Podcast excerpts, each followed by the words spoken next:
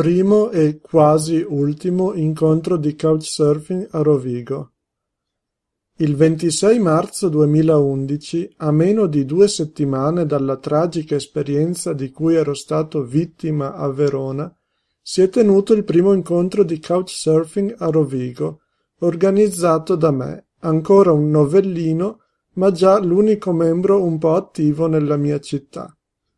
Avevo passato intere giornate o settimane a invitare couchsurfer di tutte le città vicine a venire a Rovigo per visitare una mostra di pittura e anche la città stessa. Purtroppo, infatti, Rovigo non la conosce nessuno, neanche in Veneto o in Emilia Romagna. Di sicuro la colpa è degli amministratori locali, che non hanno mai saputo investire nel turismo.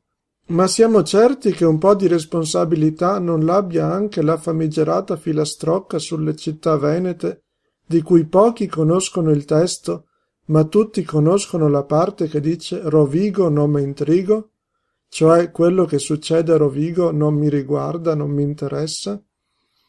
Comunque, alla fine quel giorno erano venute circa quindici persone, tra couchsurfer veri e propri, figli e fidanzati un risultato per nulla deludente, visto che quel sabato iniziava il maledetto carnevale di Venezia. Scusate il tono acceso, ma fin da bambino odio il carnevale, e dagli anni di università a Trieste odio ancor di più quello di Venezia, che ogni anno sposta mandrie di persone sulla povera isola veneziana, causando molti disagi a chi deve andare a Venezia per altri motivi. Peccato che, fra tutte queste persone, non ci fosse neanche un couchsurfer rodigino, cioè di Rovigo. La forma rovigotto è un po' dispregiativa se la usa qualcuno di un'altra città. O meglio, ce n'era uno che viveva a Rovigo, ma era francese.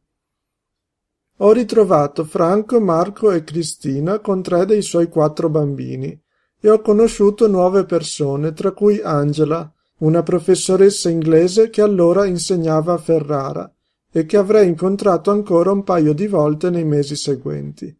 Siamo andati in giro per Rovigo visitando diverse chiese, anche perché non c'è molto altro da vedere qui. E onestamente sono rimasto molto sorpreso nel notare che la maggior parte di queste persone non mostrava il minimo rispetto per i luoghi sacri dove si trovava e parlava a voce alta come al mercato ma verso mezzogiorno e mezzo l'una siamo andati a pranzo in pizzeria e poi al palazzo roverella a vedere la mostra l'ottocento elegante.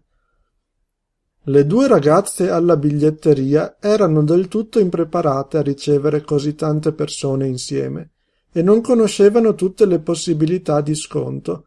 Ho dovuto dirgliele io leggendole sul bancone al museo avremmo anche dovuto incontrare un'altra couchsurfer di Padova, che non era potuta arrivare prima, ma nessuno di noi l'ha mai vista.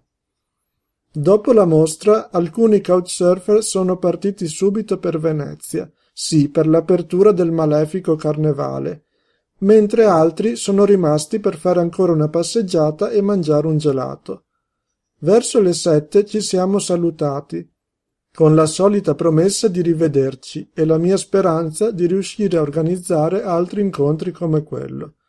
Speranza vana.